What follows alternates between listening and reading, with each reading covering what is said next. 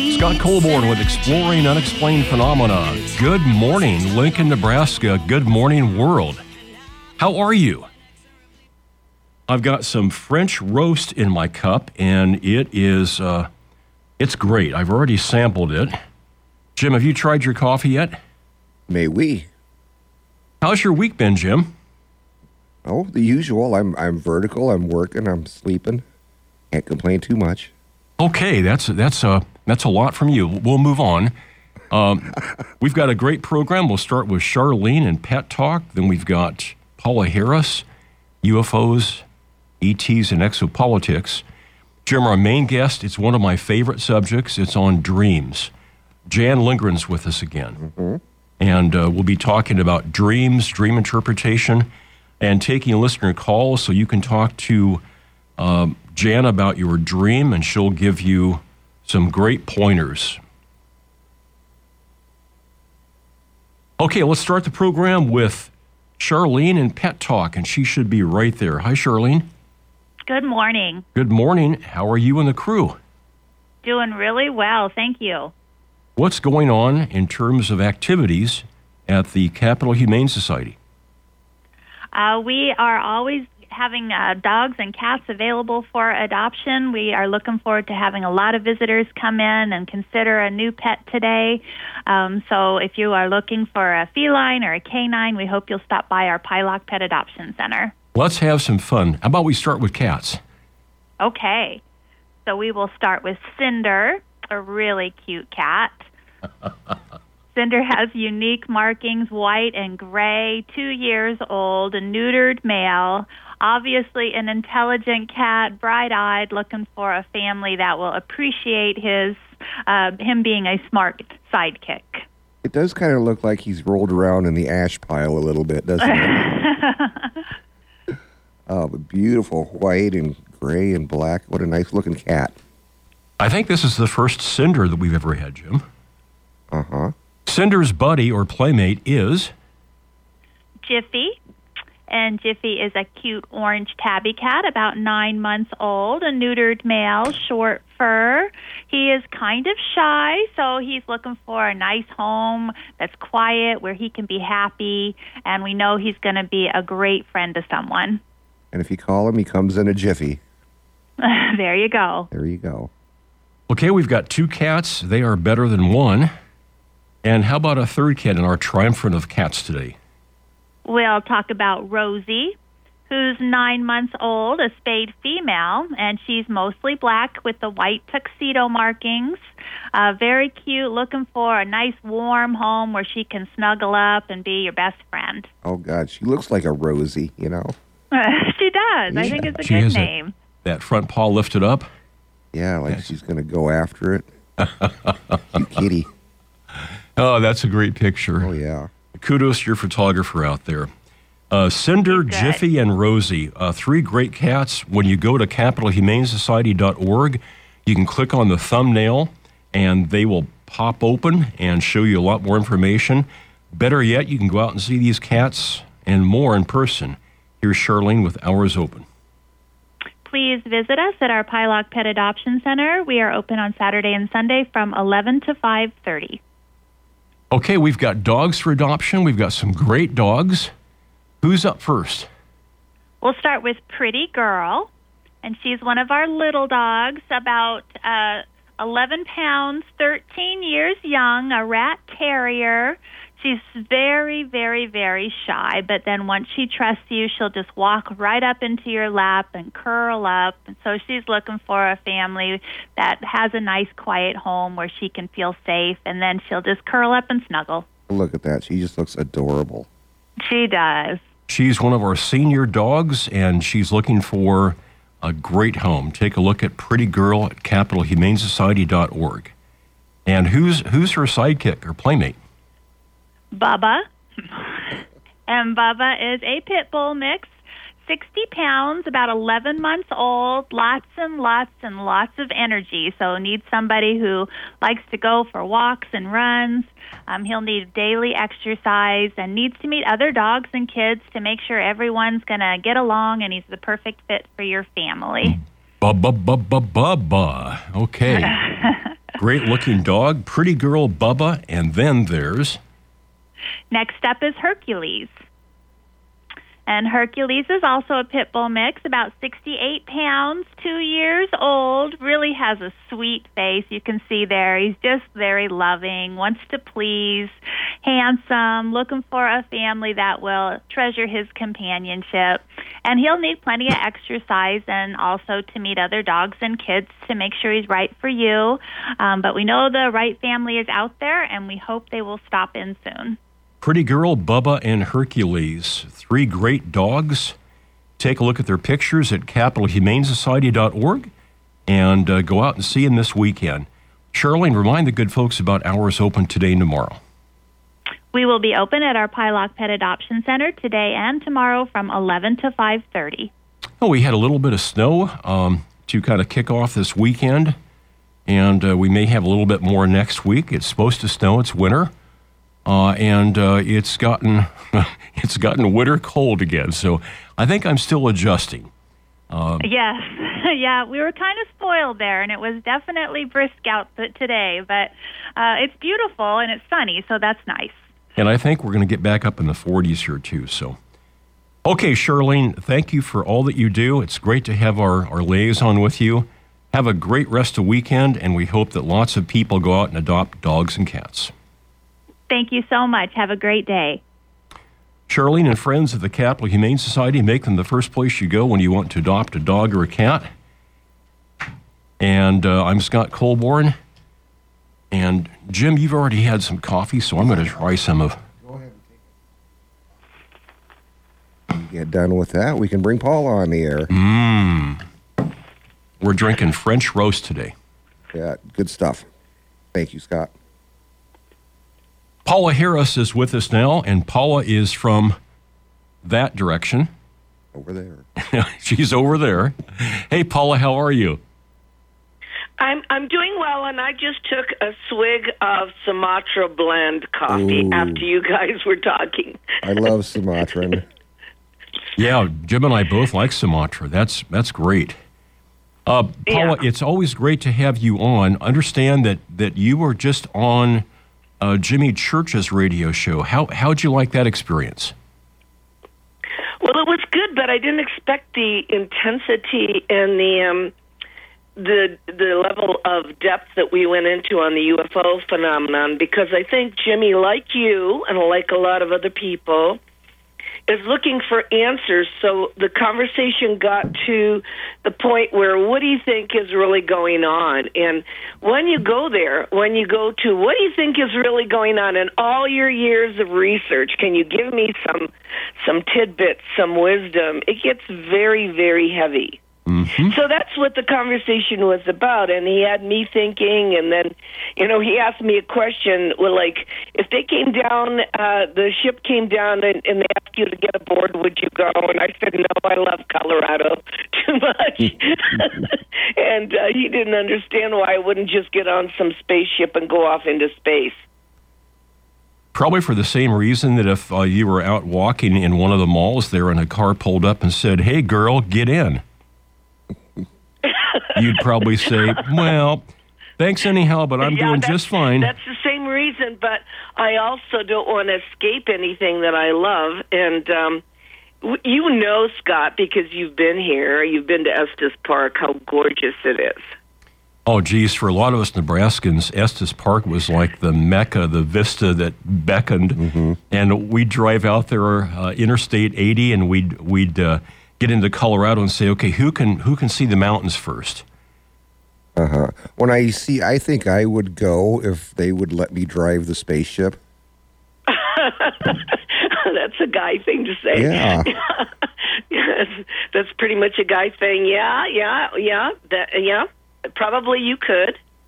Paula, you've been doing a lot of work um, in Central and South America too.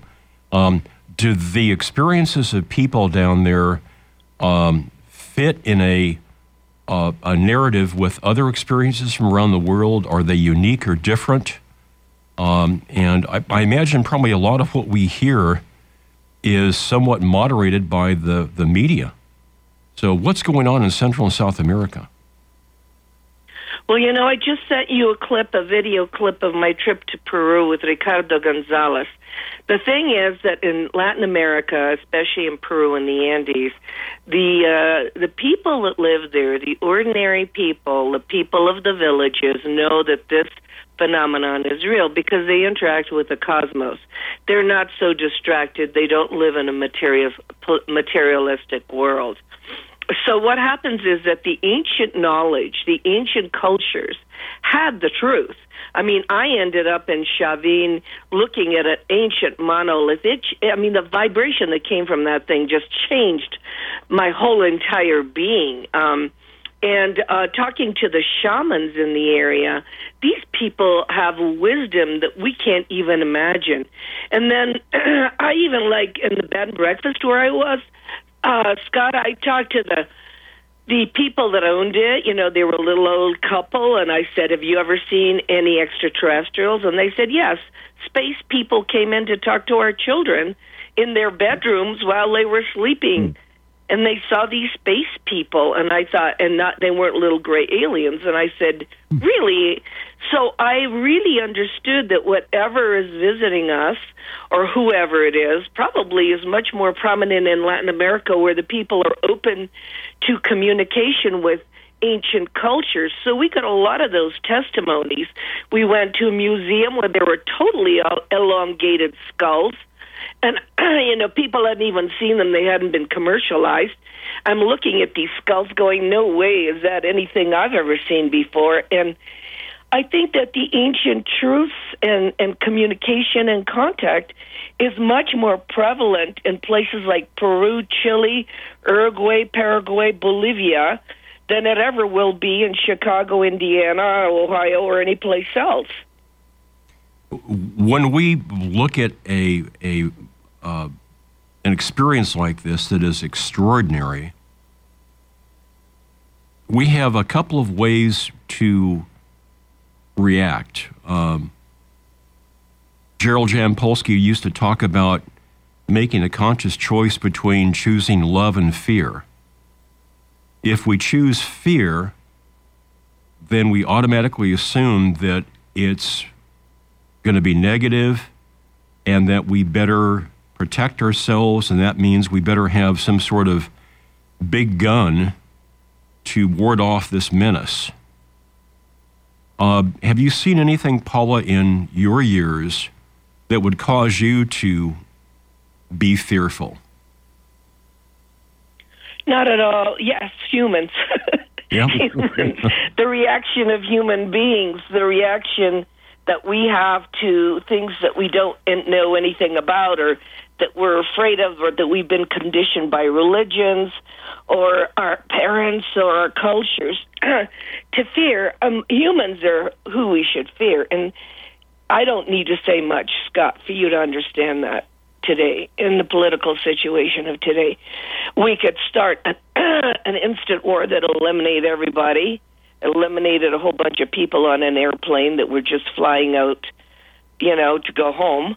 Uh, if people aren't afraid of that, I don't know what they're afraid of. Uh, you know, you can't even get on an airplane and be safe.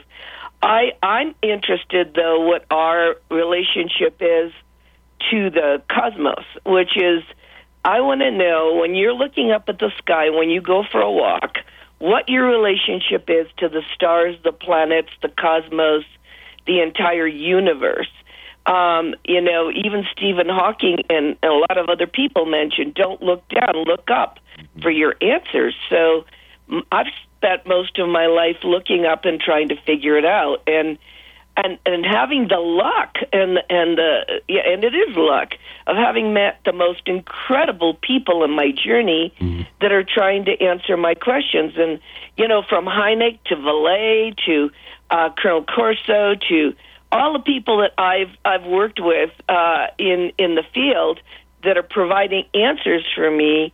Uh, and as even as I'm talking to you, I'm reading a book called The Flip by uh, uh, Jeffrey Kripal, who's the professor of um, of religious studies in Rice University, mm-hmm. where my archive is going. Who uh, who asks questions about the paranormal what people call the paranormal, which is intimately threaded threaded in the UFO phenomenon. Dr. So Kripal is is originally reality? from Dr. Kripal is originally from uh, Nebraska, and uh, he's Is been he? a yeah he's been a past guest on the show. Has he? Oh my God! I'm going to get to meet him in March. I'm going down to Rice because that's where my archives are going. And uh, I want to meet him and have dinner with him and uh, look at the university and talk to the grad students. My goodness, everybody's from Nebraska. well, please, please, please uh, uh, extend our, our, our greeting to to Dr. Kripal there. Um, Paula, I uh, absolutely Well, I know you just saw Steve Berg. yeah, Steve, uh, thanks to you, um, I was introduced to the actor uh, and comedian Steve Berg. He's originally from Omaha, Nebraska, now lives out in L.A. And uh, I met Steve through Paula at the StarWorks conference, the StarWorks UFO conference last November. And Steve and I have formed a friendship. We had lunch uh, about 10 days ago, and uh, he has agreed to come on the show uh, on kind of a rotating basis during 2020 on a fifth Saturday basis to uh, talk about uh, his pursuit of the of the truth. He's, as you know, he's very interested in the UFO subject. Yes, I I do, and I am keeping in touch with him because these are the people that uh, have curiosity about it, and they're the the communicators of the world. You know, they were shooting a film, so yeah, it's. Uh, I'm very very interested in you know where all this is going. Uh, yeah, I was very happy to meet him at Laughlin, and uh, of course you're going to be with us next year with all the robots in Laughlin. and I want to take a, a few minutes to just say that Laughlin is worth it for people that come. Uh, and it's November 6th through 8th. It's UFOs and Artificial Intelligence, StarWorksUSA.com. And if people sign up now, they save $80. I mean, the whole package 18 speakers, two movies. We're going to screen James Fox's Phenomena. Um, and uh, the gala dinner, cocktail party, and so forth is only two hundred and seventy dollars.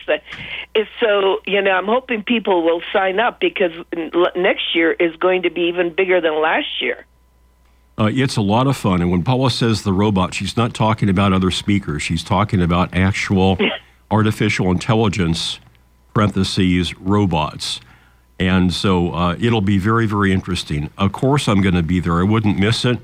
Um, Paula, the camaraderie, the fellowship with all the, the folks. Uh, I am uh, at times very gregarious, so I enjoy going out in the audience and meeting people and say, you know, I'm Scott from Lincoln, Nebraska. Who are you? What are you doing here? And it's so fun to hear these stories. It is just so fun. So it's StarWorksUSA.com. And if you go there, you can find all the information about the conference. I hope to see a whole bunch of folks.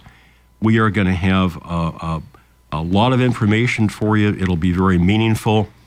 And it's a conference that focuses on consciousness as that modality, that interface between the ETs and humanity. And that's the nexus, that's the place that we go to. And it's very, very stimulating. So, Paula, thanks to you, we've got a lot to look forward to. Thank you very much, Scott. It's a pleasure to have you with me and uh, have you meet all these wonderful people. Okay, what are you doing, young lady, for the rest of the weekend? Have you had snow like we did? No, I don't know how you got it we didn't. It's sunny out there, but it is freezing. It is it is really really cold and uh I am just trying to enjoy the sunshine, so go up in the mountains. I'm going to take a short drive to, up in the mountains. I think the bank back ranges are filled with snow because people are going skiing. So I'm just going to enjoy just uh, the Colorado sunshine. Um, I got up during the night and turned the heat up a little bit because I thought it was really cold. So I'm still acclimating It too. is cold. It it is, It's a little bit colder than usual, but we have the beauty of the sunshine. Very, very. You know, we're a mile high. We're we, Yep. we're a mile high, so our altitude puts us closer to the sun. So you have to wear sunglasses, uh, but it's it's quite beautiful. It just nature is beautiful. I find a lot of comfort in nature. Paula, thanks for all that you do, and it's always great to talk with you. I'll look forward to more conversation in February. Yes. Okay, we'll see you then. All right. You take care, Scott. Paula and friends, we will be at the Starworks USA UFO Symposium, and that's in Laughlin, Nevada, uh, the 6th through the 8th of November. More information at starworksusa.com. I'm Scott Colborn. We're going to take a break now, and we'll be back with our special guest. It's Dr. Jan Lindgren. She's got her doctorate in educational psychology, and we'll be talking about dreams and dream interpretation. Every night we go to sleep, we have this dream theater, and uh, the results are are pretty amazing. We're going to dig into that right after this. Scott Colborn with Jim Shorney. We are exploring unexplained phenomena, and it's great to have you folks with us. And we've got uh, Dr. Jan Lindgren in the studio with us. And I want to just, uh, uh, just for a moment, continue the off mic, off air conversation. Yeah. Jan said, uh, Scott, what's your take on this mysterious stuff going on at night, these drones that are flying around? And uh, so it is very interesting. I understand the State Patrol has got a website now that if people see four or more, they want the report, and they're working closely with um, authorities. They're working with the people that uh, um, should know about this to try to find out who's responsible. Um, Jan, what do you what do you take about this? What what's your what's your observation or opinion? Well, I'm just curious. And it doesn't seem to me that it would be connected with UFOs. Uh, that it has to be something local. Yeah.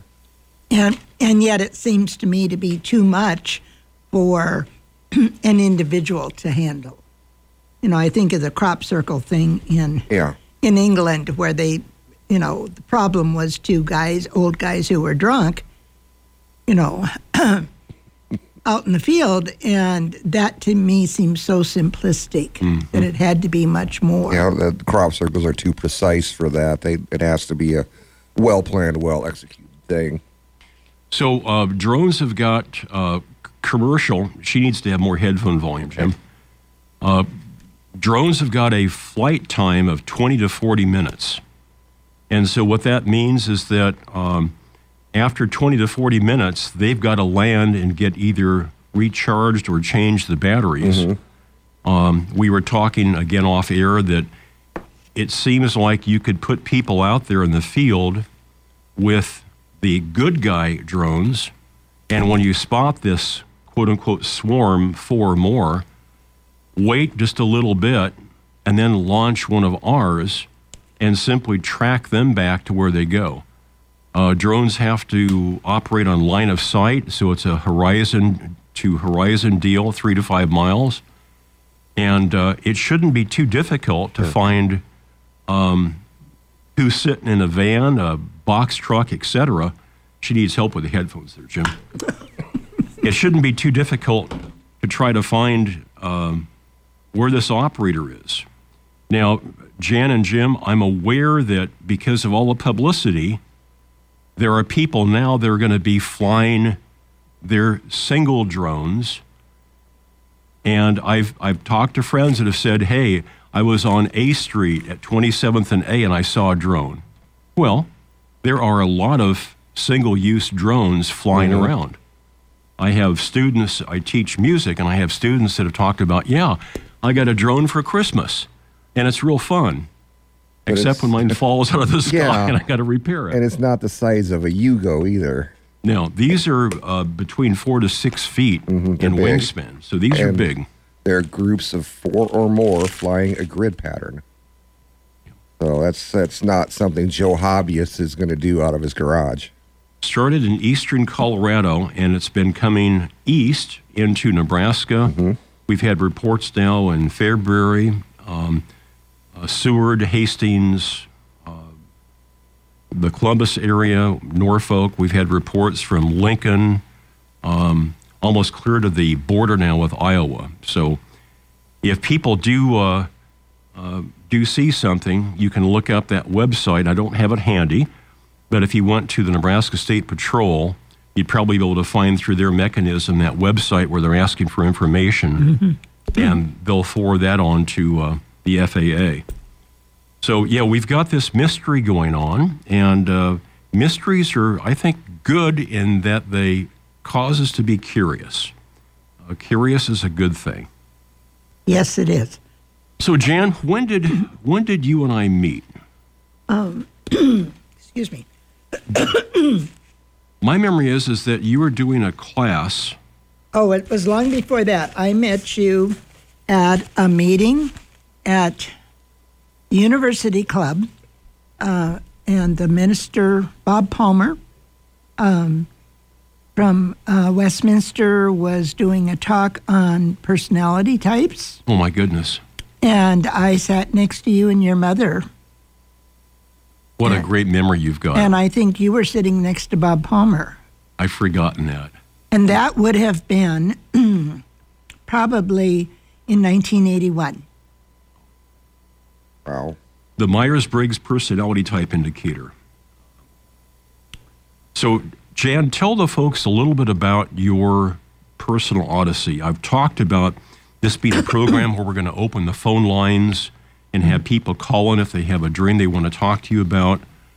Um, I've also mentioned that I used to study in a private group with you and uh, gained so much from this. What is there that we get from our dreams? Well, you've asked me two questions my personal odyssey, and, and what do we get from our dreams? And I could talk about both For the rest of, yeah. without any hesitation, but um, let's start a little bit with the personal odyssey. Um, my husband and I moved to from Iowa to Pocatello, Idaho, in 1967 after he finished his doctorate. And that I eventually went on to be working on my doctorate in guidance and counseling. And um, the second year, we had a fella come from Zurich, Switzerland to work on his doctorate at Idaho State. And he was there because of a dream that he had had when he was in Zurich.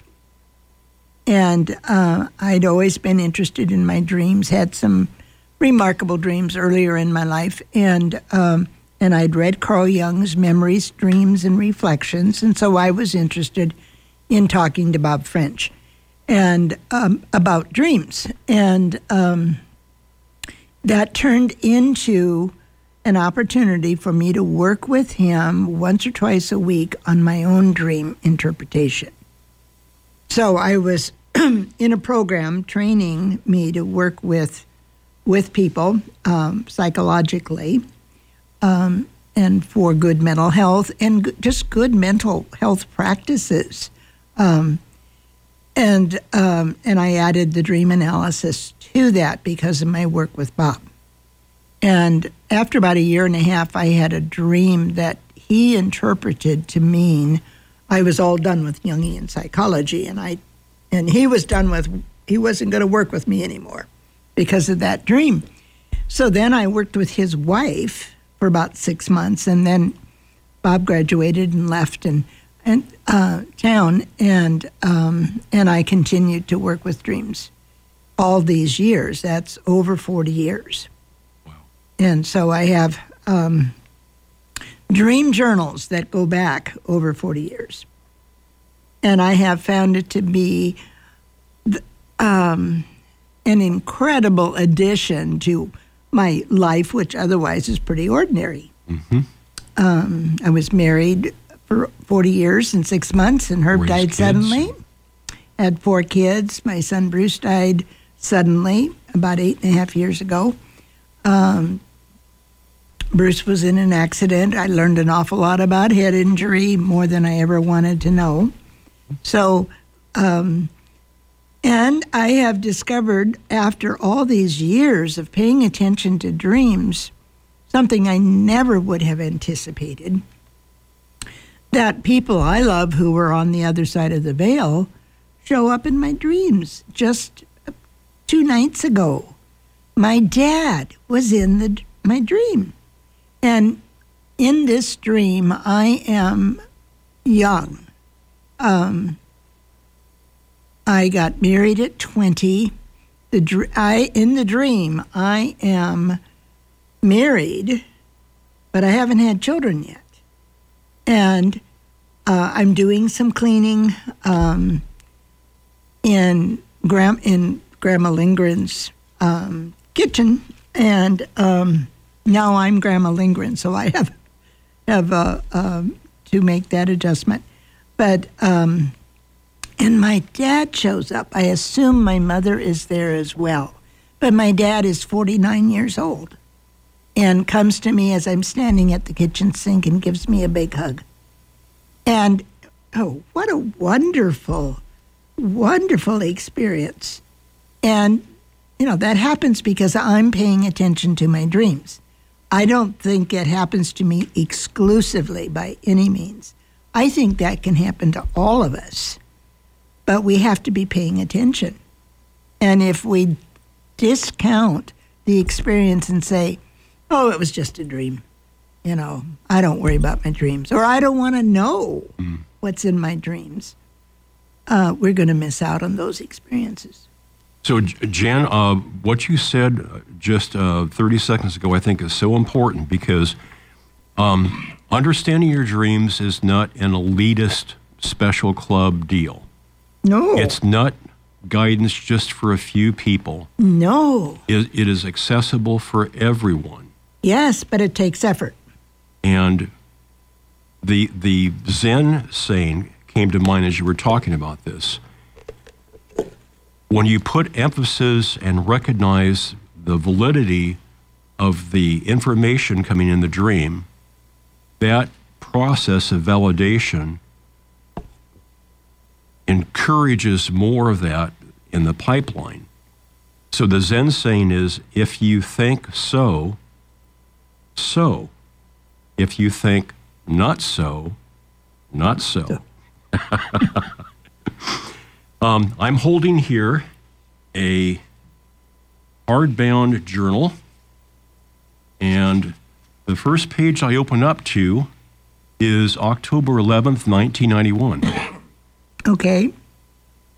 And this is my original or my first dream journal.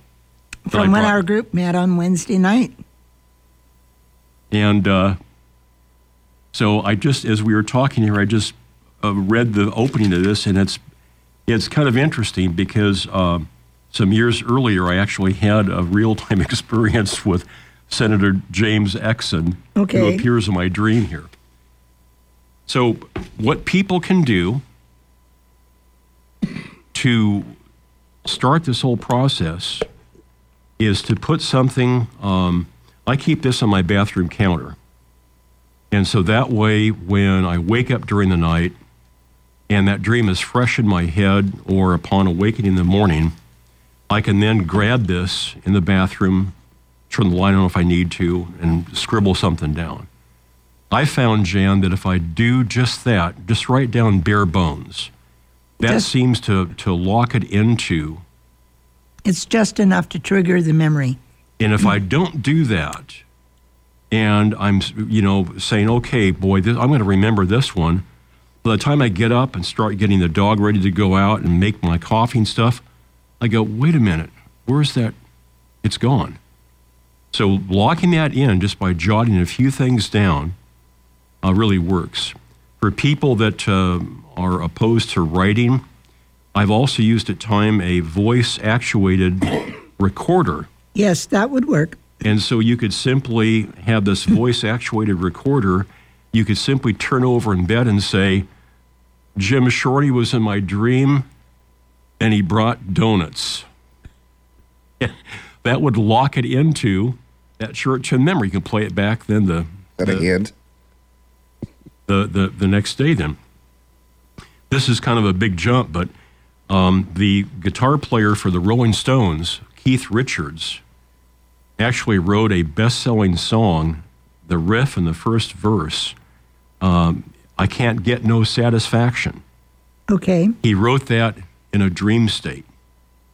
He was uh, um, probably because of lifestyle choices. Oftentimes he had trouble sleeping. So in this big bed, he had a reel to reel tape recorder right there, laying in the bed with him, and a guitar. So if he woke up and the muse hit, he could just simply lay there and grab a guitar and play and push the record button and then put the guitar down, go back to sleep, etc. And the key word there was the muse. The When muse. the muse hit, I think dreams come from the same place. In fact, the muse could be the dream maker. The next morning, when he woke up, he saw that the reel to reel machine had been used. The tape had been advanced. So he wound it back and he heard the dun dun da da dun da dun dun dun dun. Then he heard him, his voice mumbling this, what became the first verse of the song. So. Is- the audience can't see me smiling, but I'm smiling because I delight in stories like this. This is Dr. Jan Lindgren, and we're at this phone number. So if you've got a, a way to jot this down, the phone lines are open, and we'll take your phone call at 402 474 5086. And extension one is the um, extension to push. That's 402 474 5086 and we'll take your call. You can talk about your dream on air with Dr. Jan Lindgren. And what you were just saying reminds me of uh, the story, which is factual, about the fellow who invented the sewing machine and the idea for how to handle the needle for the sewing machine came to him in a dream. And um, that's a, a well known fact. But there are so many stories like that. When my father was a young man, um, early 20s, and he was being trained to work with what then was new technology air conditioning and refrigeration. And at that point, a lot of people just had ice boxes, and you hoped the ice didn't run out before the next winter. You ate the food, yeah. Uh, well, I mean, they, they would store ice. We Oh, lived the near the, actual Mississippi. supply places. They'd go to the Mississippi in the winter and cut ice and put them in ice houses. And then people would buy ice um, and put them in their ice box. And so my dad was being trained in the new technology, and he would have dreams about how he could put panels on the roof of the barn and run uh, coils into the ground and use the heat from the sun to heat the barn in the winter and cool the barn in the summer. And I'm so glad he told me about that because, of course, we have that technology available. It's been there for years. He did not have the money to de- follow his dream and try to develop it. But the information was there, it was in the air, and his receiver was turned on. So we've got um, a dream narrative, and um, what's the first thing that we should look at in that dream? Is it the Well, I always say look at the setting okay? because that's like, um, you know, if you're going to a play, you want to know where does this drama take place? Um, so we're talking about location and building or landscape. Is it familiar? And if it is familiar, you want to begin questioning yourself or or the dream partner. Uh, what do you think of when you think of that location? So a lot of association then is, is Where- what you're suggesting. That's how we work with the dream content is your personal associations. and We also have u- universal symbols we can draw on, but our first approach should be your association, your association to that location. And then we go from there with um, people, objects, animals. Um, and I am known for saying if you dream that the toilet flooded, don't just dismiss it as a dream because that could be a symbol that something is wrong, either with the toilet and the plumbing system or with your own mechanisms for getting rid of stuff that you no longer can use mm-hmm. or that would mess up your life. So I'm going to use uh, a P, the letter P, and I wrote down place, which is location, setting. What's another area that we want to look at? Would that be the Well, you- people? the people, yeah. You get your cast of characters, and you m- use the analogy of a theater every night. Um, so, just like a play or a movie, you want to know the location, who's in the story, what's the plot. You can add that to your list. Um, and um, and then you look at the pattern of the the drama. How does this play out? And is there a parallel in your life? Where do you see a similar pattern? Or maybe this is just the mythology of your life and it's showing up again uh, in your personal story because you still have to figure some things out. I, I claim that everybody needs to recover from childhood, and the dreams, working with the dreams, is a good way of approaching that. Dr. Jana Lindgren is our special guest. We're talking about dreams and the guidance contained within. We will be right back. We've got a caller online, and we'll take your phone call right after this. For the rest of you, we're at 402 474 5086. Scott Colborn, Jim Shorty, and Dr. Jan Lindgren. We are exploring unexplained phenomena. Scott Colborn with Exploring Unexplained Phenomena. We are just having lots of fun here. Uh, I'd like to bring on our first caller. Uh, is this Jeff? This is Jeff, Scott. Hi, Jeff. Thank you so much. Uh, say hello to Jan Lindgren. Hello, Jeff. Hello, Jan. I had this dream when I was a young man, and it's the only dream I've ever really remembered. But, like, I was on the surface of the sun, but the sun was not covered with fire, it was covered with water. And I was floating around in the water, and there was all this furniture floating around me, and I went down. I was floating around and, and I was going over this waterfall, and I heard this voice say, "Thus the sun got its revenge." I need to have you say that again. Uh, What was the Oh. message? pardon? As you're going over the waterfall, what was the message? It was, "Thus the sun got its revenge." Thus? Thus the sun got its revenge. Okay. That's all I remember about my dream. Well, what have your thoughts been about that? You know, I've never been able to figure it out, really, um, except it was so mysterious that I couldn't comprehend it sometimes. And this Well, yeah. happened about what age, Jeff? About when I was in maybe 19 or 20, Okay. Just at the cusp of adult life. yeah. Mm-hmm. Um, well, it's and mythologically the sun has so many. Uh, there's so many stories around the sun. What do you think of when you think of the sun? I think of the Son of God. Oh, as opposed to S U N. Well, the the sun, S U N would, would be another. You know, I, I think of the sun as the sun in the sky, but since there was wa- water floating around in the sun, you know, we're all used to seeing the sun um, in the sky warming our Earth, but you know this is a paradox. I don't totally Yes, it is. understand. Yes. Um, well, and then water is such a powerful symbol. What do you think of when you think of a body of water like that? I think of spirit. Okay.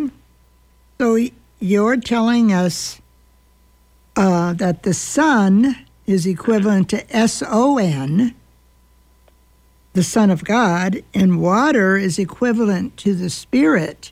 So, what do you think this dream is about? Perhaps finding my true identity or something. And your connection with Spirit. Yeah. Has your life evolved into that kind of a journey? I, I tend to believe in spiritual stuff. I hang out with a minister. We have a Bible study at my place every day, every week, and you know, I, I guess maybe you could have a, a connection with God or whatever, but maybe God having revenge. I Revenge. don't. Okay.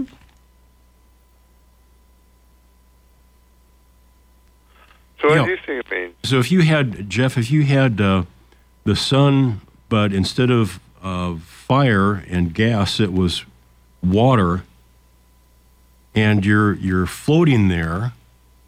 So you're going over a waterfall, Yeah. and then you hear this. Uh, Thus, the sun goddess revenge. God is revenge. Yeah. What what kind of revenge could that be? Do you think? maybe um, attacking non-believers or whatever. Or I don't know. Are you? A, but would you be a non-believer? I'm I'm a believer, but there was a time in my life when I didn't believe as much as I do now.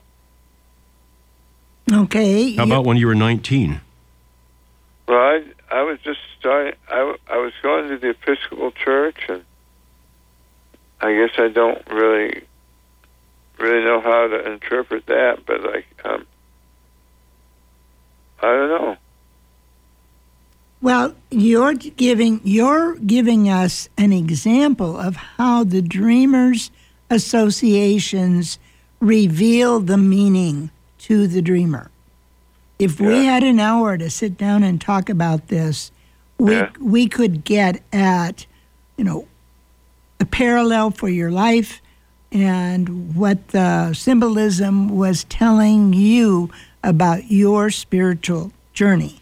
And Yeah. I could I could say my guess is this is about your spiritual journey without your associations, but your associations are in essence proof of how to proceed with thinking about that dream. Now, in the dream you're kind of floating maybe lazily in the water and suddenly there's a waterfall. So there's a disruption in that pattern. And a Yeah. waterfall implies danger um, and a potential change in your Yeah. life. Suddenly you're flooded with um, hormones, emotions, challenges. You know, adult life is ahead. It's not easy. Um, Big change in, in altitude, too. So you've got height, yes, and then suddenly you drop down. suddenly down. you to- drop way down. So it's like Yeah. uh, spiritually soaring, and then you're brought back to humanity or maybe even spiritually being lazy adrift. or adrift. That's a good word. And suddenly, Well, there was a there was a time when I drifted away from the church for a while. And that has meaning for you personally in terms Yeah. of coming back. So, um, if you were to research the symbolism of the sun, there would be so many different options. Um, in general, different um, uh, populations have looked at the sun as basically a masculine symbol. The the actual sun is you know, the father symbol Um, yeah. and um, and and perceived as the source of life. So you Okay. might take that into consideration as well. And obviously, you can make a connection to God through those um, mythologies about the sun. The water, often uh, in dreams, represents either emotion or the information in the unconscious. Now, when we talk about information in the unconscious, we're talking about your own personal unconscious. Because you cannot be consciously conscious of everything that's all, ever happened in your life, and it kind of gets put into storage. But also, Yeah. there's another layer of the unconscious that is connected with the cosmos, with um, all of life. Uh, the analogy would be that there are radio waves in the air, but if you don't have a, a receiver, you can't pick up the station. You're listening to KZUM right now because your receiver is turned down, turned on, but the waves, the information is in the air, and it's that way with the unconscious. When I talked about my dad's dream, the information was in the air. Someone was going to pick it up and make it work. And today we have sun panels on roofs and people heating buildings and cooling buildings with that energy because it was in the air. So, um, something, I mean, you're floating around in the unconscious. It would say to me that you definitely need to be conscious of what's going on in your life, conscious of things at a um, larger level in terms of spirituality. And it sounds like you're doing that with your life. Yeah. And so it may have been a predictor of what is to come, but also encouraging you to immerse yourself in this whole phenomenon of spirituality, which um, I think we're all called to. Hey, Jeff, when, when you were 19 and had this dream, had you then or when you were younger, had you been around an actual waterfall? No, I wasn't around an actual waterfall. No. So you never took it like I went to Niagara Falls when I was a kid with my parents. No. But And you No, had you hadn't been rafting on the Snake River and suddenly tossed into the broil uh, um, at the lower level. You hadn't Okay. had that kind of experience. not really. No. Okay, well, when, when, when you think of a waterfall, um, what does Jeff think of? Is there a physical, real waterfall in the world that your mind goes to? Not really, but I, I do think of when I think of waterfall, I think of possibly drowning. mm, okay. Because as I went down that waterfall in the dream, I was worried about drowning. Okay. And let's assume I'm from Mars and I don't know what that word means. Tell me what drowning means. What are the Drowning means going underwater and being killed by the waterfall. Okay, and how would you end up um, how would it kill you? It would kill me spiritually and uh, um, I don't know, And physically. and physically. Yeah, And you wouldn't be able to breathe. no, And you'd be taking in too much water and that would kill you.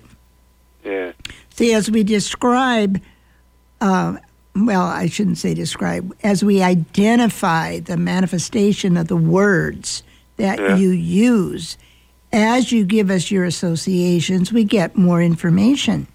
So then, uh, and thank you, Scott, for pursuing the questioning here, because this throws another light on the whole picture that you're immersed in the world of spirit or, or the unconscious, but there is also the potential for being overwhelmed by it. Mm-hmm. This is the paradox. You want to have that connection with the unconscious, And at the same time, you want to keep one foot solidly planted on earth Good. and Yeah. everyday life. That's a great way to phrase that, Jan. And so I think that is the challenge for us um, as spiritual beings in a physical incarnation. Keep one foot solidly planted on the ground as you connect with that spiritual dimension and allow the growth that comes through that connection. Jeff, how do we do? You did good. Uh, you know, it's the only dream I've ever really remembered. I've got an idea for you. Okay. So now that we've talked about this, and this is Yeah. something that your conscious and subconscious is thinking about, tonight when you go to bed, I want you to think about this dream Yeah. and just hear yourself say, What is it that I need to know about this right now?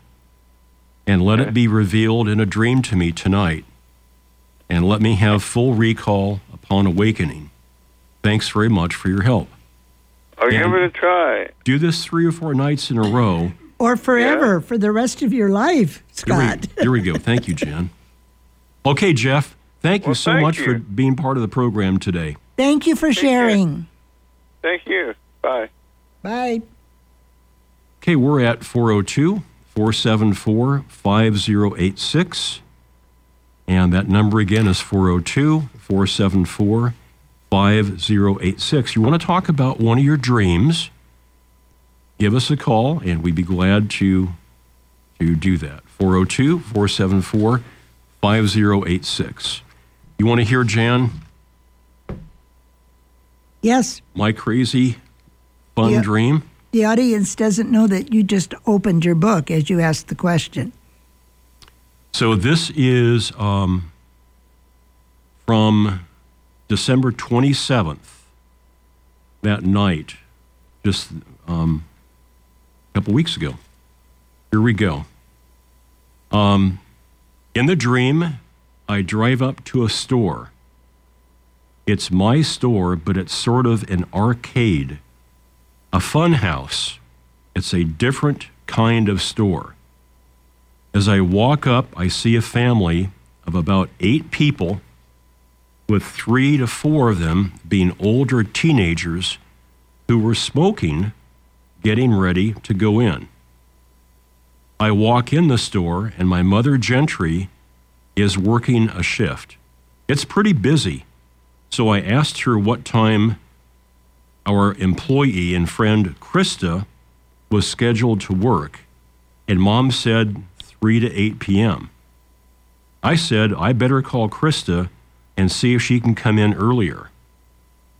I walk over to the side of the interior of the store, and there's a door open to the outside. It opens to kind of a loading dock. One of the older teens is standing in the open doorway smoking a cigarette, so I remind him that there's no smoking inside the building. He smirks and continues smoking. The dream shifts to Mom and I standing at the top of a big metal slide in the store. The slide is about four feet across and goes down and then turns to the right and empties into a big pool of water. Mom is hesitant about going down the slide and goes about eight feet down, and then she's considering leaving the slide and stepping onto the open stairway to the right. I encourage her to go down the slide, and she does. A group of young people immediately go down behind her, and as mom slides into the water, they all slide into the water around her. She gets out wet, top to the bottom, and she's smiling. She looks younger. Then I wake up. What an interesting dream. What were your first thoughts upon waking? So I, uh, as you said earlier, I enjoy, and it's so rare for me. I enjoy having um, mom in a in a dream. Um, Dad is probably the rarest. Uh, they've both been gone. Uh, Dad died in 1980, Mom in 2014. So if I have one of the dreams, it's it's really special. Um, and um, I did it at for about 19 years. I did operate a store, so I employed people, and in fact, Krista is one of the people that used to work for us. And your mom used to work there. Mom used to work there, and uh, she uh, helped me raise a couple of kids. Uh, sometimes I would do an errand and, and leave her in charge, and she uh, very capable to run the whole thing. Um, so the store environment felt felt like I had experienced, but the mechanism uh, was different. This is more of a uh, arcade, a fun house, and so when I think of that, Jan, and couple that with that slide, I think about the amusement park at Capitol Beach. Now, Jim, when we were kids growing up in Lincoln, we had this amusement park that was in Capitol Beach, and there was a Ferris wheel, merry-go-round. They actually had a fun house, and in that fun house was at least one slide. One of them was a wooden, highly polished slide that went over a series of kind of bumps and dips, and you'd get a gunny sack and sit down and push off, and then you'd go down this. And I learned the hard way that when you're going down this thing, to not put your elbows out because it Ouch. basically would, yeah, it would just rub the, the skin right off your elbows. So I still have scars from that. Um, and then, Jan, uh, one of the things that, that happened to me when I was a kid out there is it was nighttime, and mom and dad said, okay, let's go back to the car. And I was racing my younger brother across the grounds, circling the outside of the grounds between the amusement park and the parking lot was a small uh, train track. They had a miniature train that went around. It was about the size of what we might see at the children's zoo, that sort of um, rage and, and uh, uh, uh, gauge and, and uh, just a smaller version. So it's dark and I'm running and I tripped over the first track and I fell down and I hit my head across the second the track. And um, I'm not sure if I lost consciousness, but uh, I had a huge bump that swelled up on my forehead. Mom and dad were concerned. They Of took, course. took me to a hospital and uh, they examined me and said, you know, keep this young guy awake for a while and uh, use ice packs. And, and so I had for a couple of days this huge bump. And uh, if I look at myself in the mirror, I actually can still see the place where, where I hit. Oh my. Um, so uh, those are my memories out there. I mean, most of them are fun memories. I, uh, the amusement park was just a blast for us kids. It was like going to the state fair. You could go like any any time during the year. So there was always the opportunity for entertainment Yes. Yep. and diversion. Arcade, fun house, a different kind of store. Yes. And so it was a very fun place in the dream. And when you say fun house, what's Mm-hmm. the first thing that comes to mind? Um, youth, kids, um, having fun. There could be arcade games. There could be physical things like the slides. Um, probably a, a larger jungle gym, if you will. Okay. But all sorts of fun activities for kids. Okay. And now go to the image of the slide. You and, and your mom are standing at Mm-hmm. the stop, the top of the slide. Um, was this available to everybody who would come to the fun house? Yes. Would you pay a certain fee to come in, or would you pay a fee per event? How did that handle? How did you handle that? There was a flat fee to, to enter, and then you had the run of the whole place. So Okay. you could go if you wanted to just do the slide, you could do the slide as many times as you wanted to. It was fairly steep, so it went down and then banked to the right, and it lets you off into this big pool of water. So you were going to get wet. Okay. Um, and I'm not sure if that's why mom didn't want to go down at first because she went down just about eight feet. Then she actually stopped herself and was considering getting off because the walkway was right there next to the to the to the slide. Okay. So I want you to think about going down the slide yourself. Mm-hmm. And um, what would it mean to you to actually put yourself in the position to, well, essentially let go Mm-hmm. and, fol- and let your body follow that um, pathway?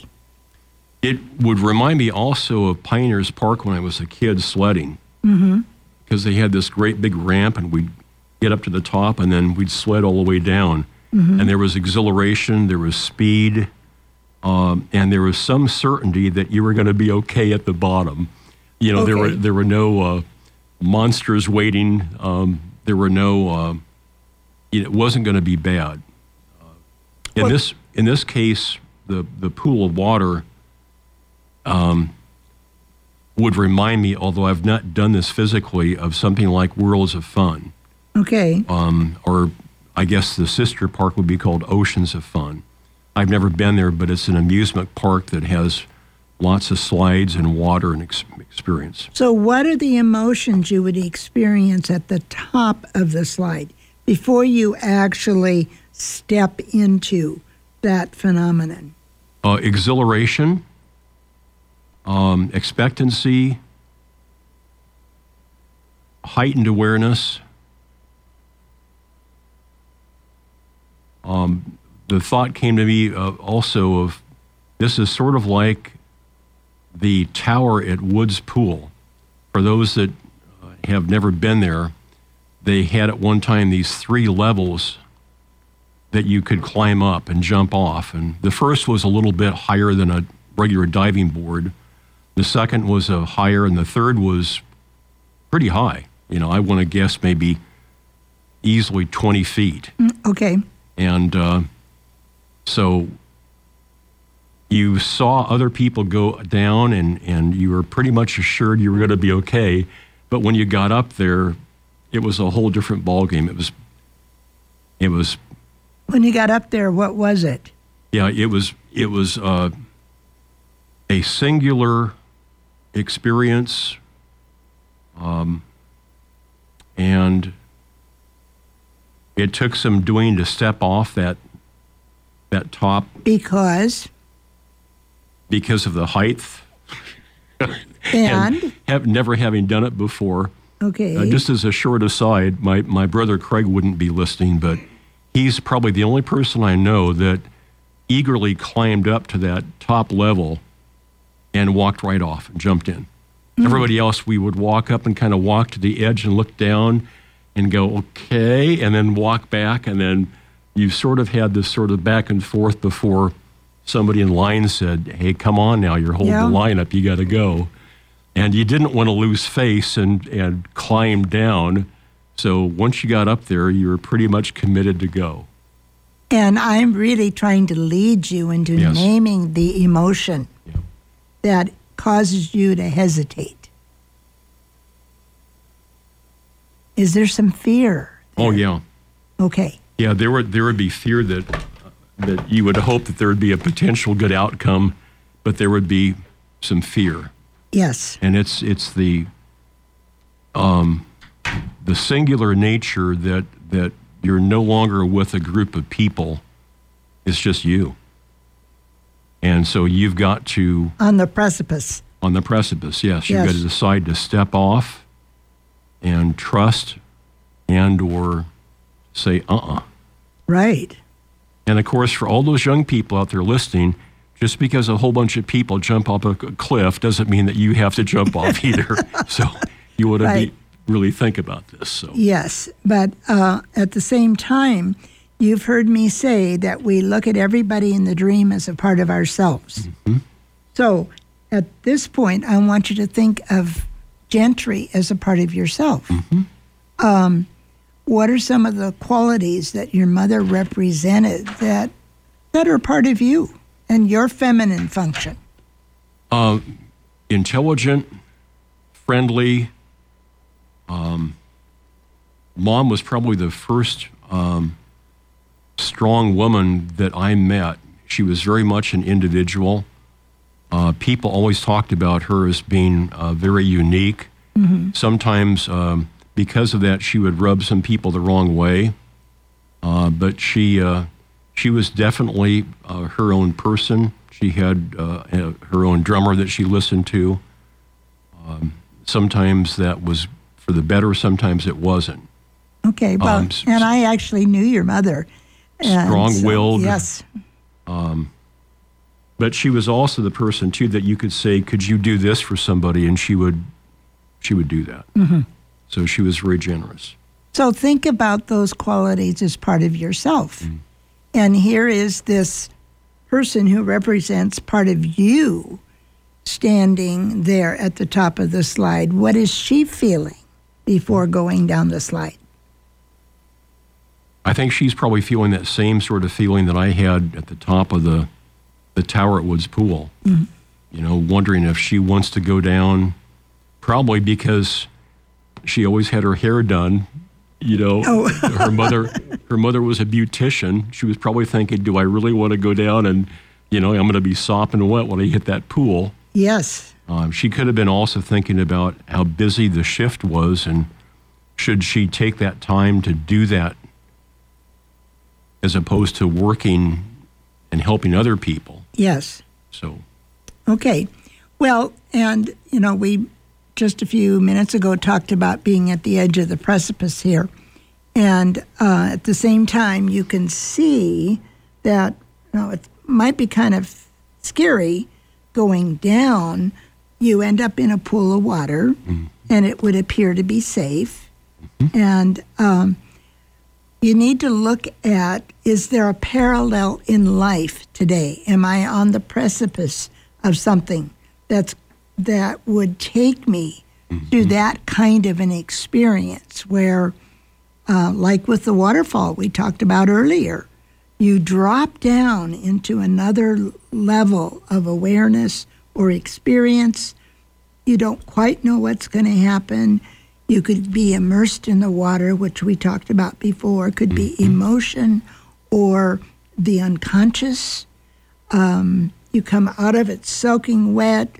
Your hair has to be done again.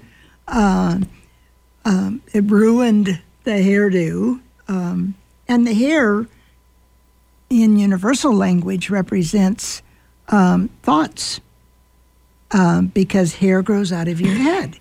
And uh, so we could get into another discussion about that. So, is there, you always want to say, where is the parallel in my life? Is something going on right now that feels like I'm at the edge of jumping in or being uh, compelled to slide to another level and into the unknown? The answer would be yes. And that's all I'm prepared to say right Okay. now, at least right. on air.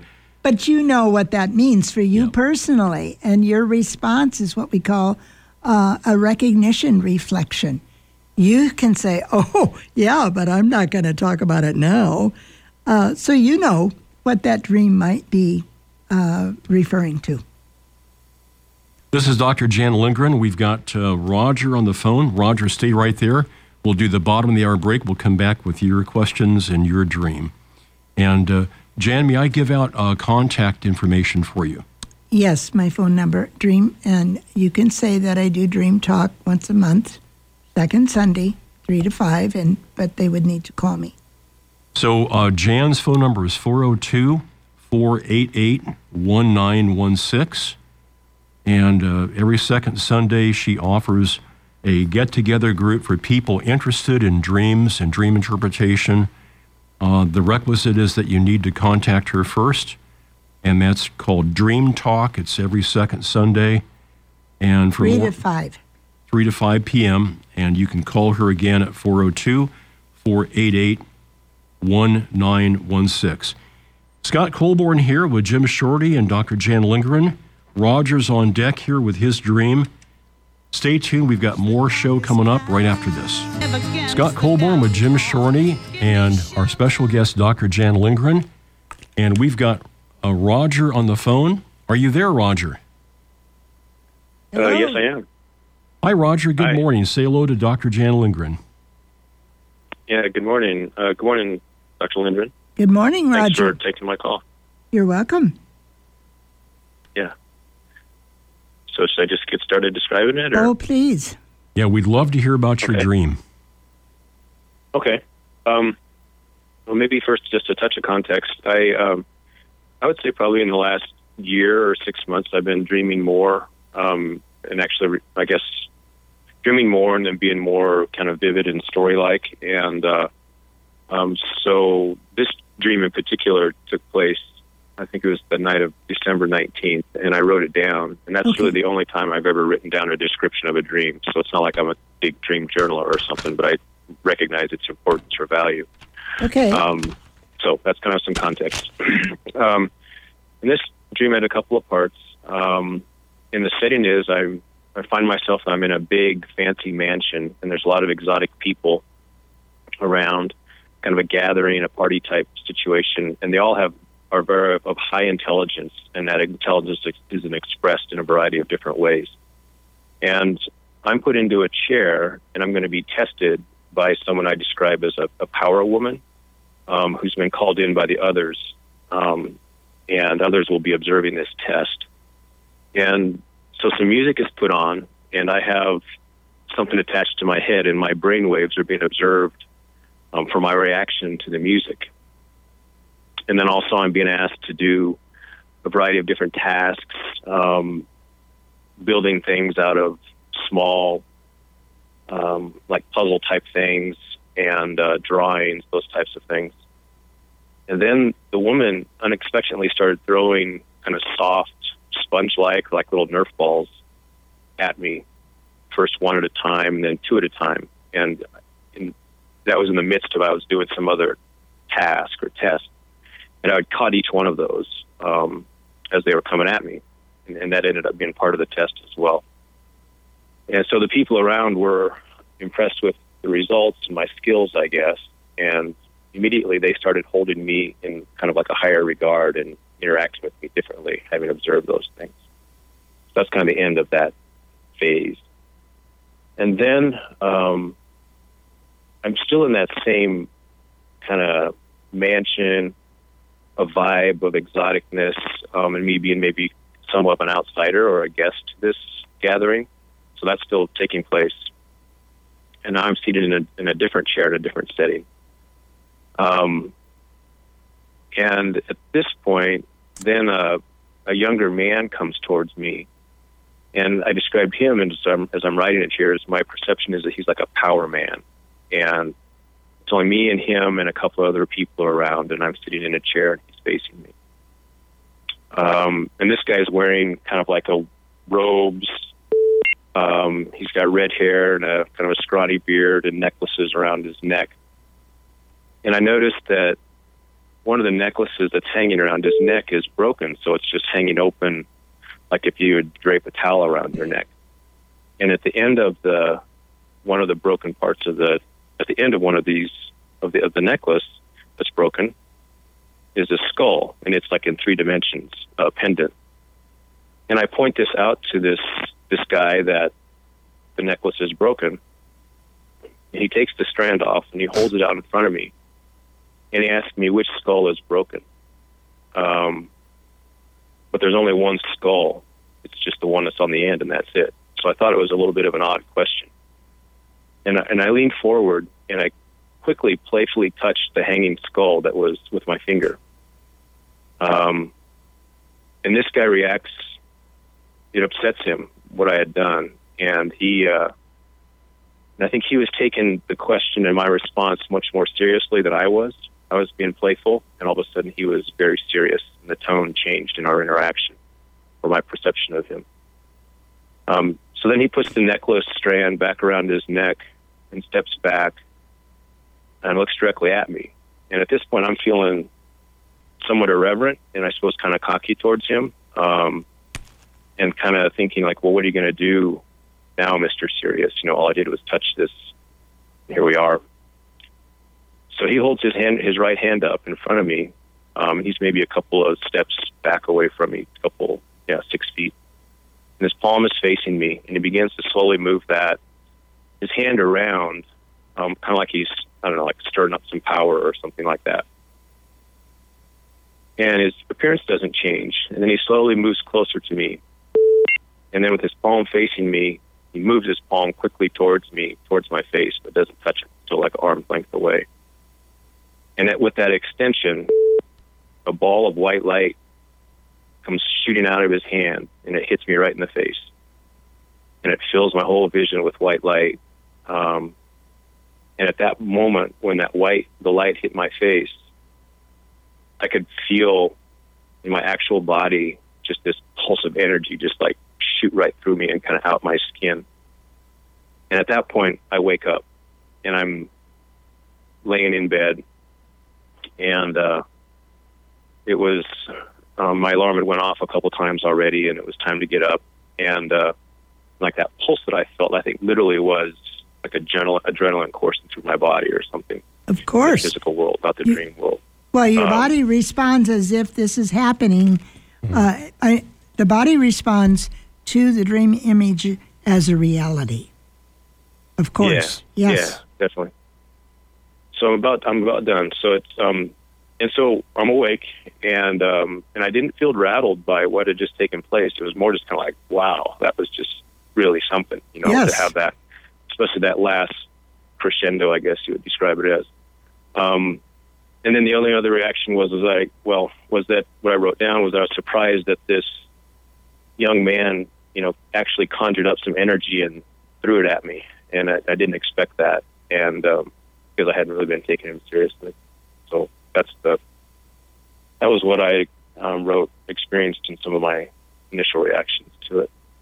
So, Roger, I'm going to jump in here before Jan does and just say that this is really uh, some dream. And what I want to suggest to you, we can talk with you for a little bit, but we won't be able to get into depth. You need to probably go to Jan's dream group. This would be a great one to have Jan and the group work on. So we've we've got mm-hmm. about eight minutes left. Jan, I'm going to turn it over to you here. Yes, I.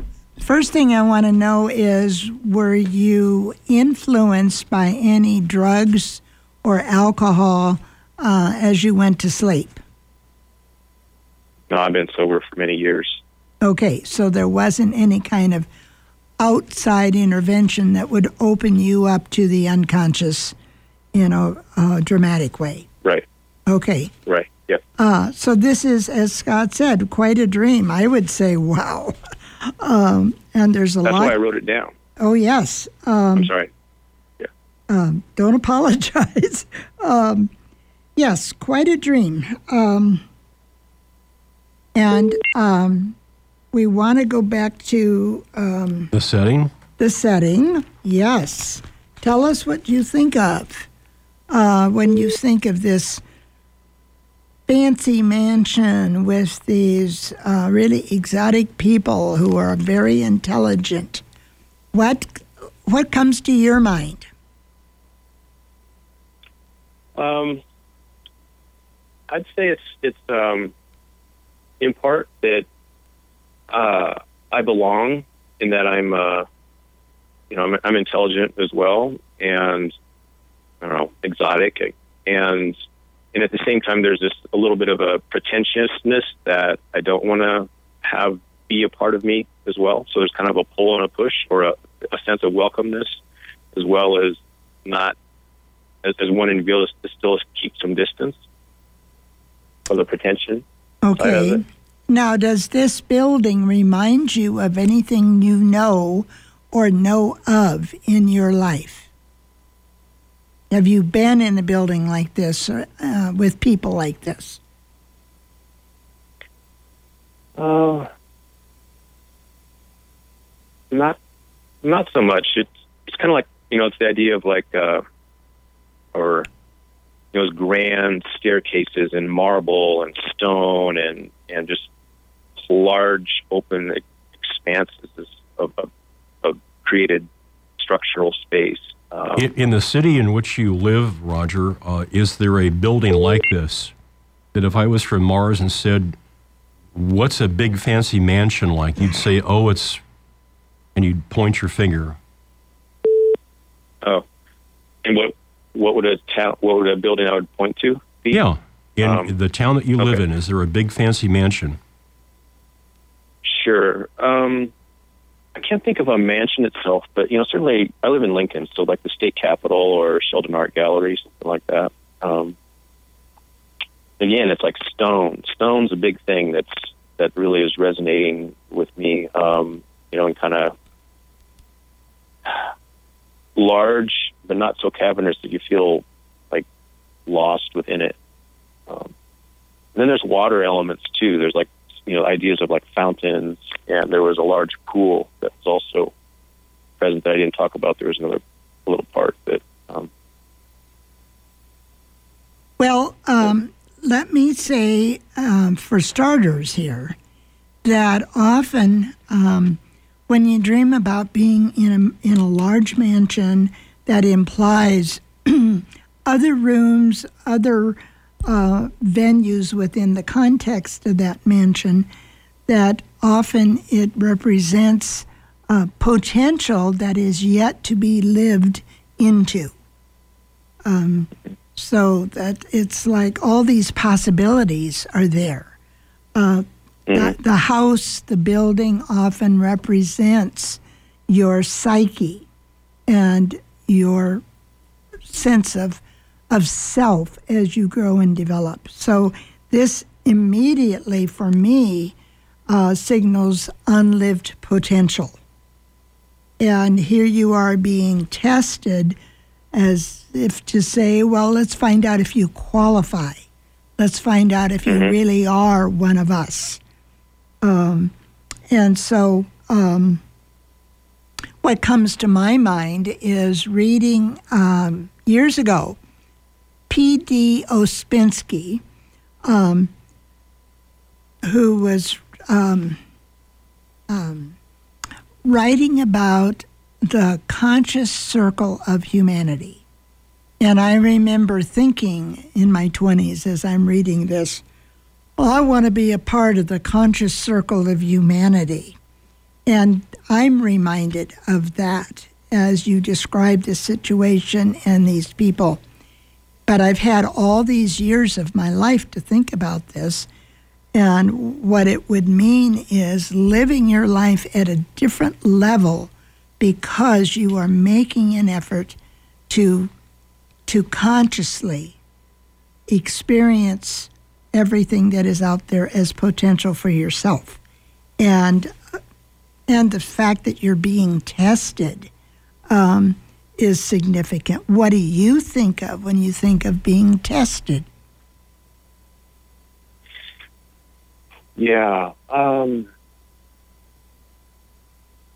I think it, uh, it's certainly that idea of like, um, think you had touched on in terms of like, there was a sense of being an outsider, but then being more welcome with the group of exotics, you know, having whatever did what I had done with those, I guess, passed the test or whatever the results Yes. were. Mm-hmm. Um, and for me personally, I think it, you know it could be thinking of it could be looked at as more of like you know the tests aren't necessarily with people or you know balls coming at me, but rather just every physical or every life event that presents itself in front of me is an opportunity to have a test to then like rise to the occasion and and, and grow. You know, I'm, I'm certainly um, on a path and doing my best to uh,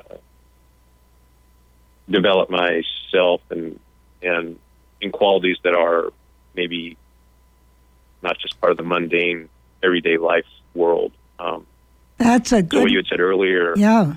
Go ahead.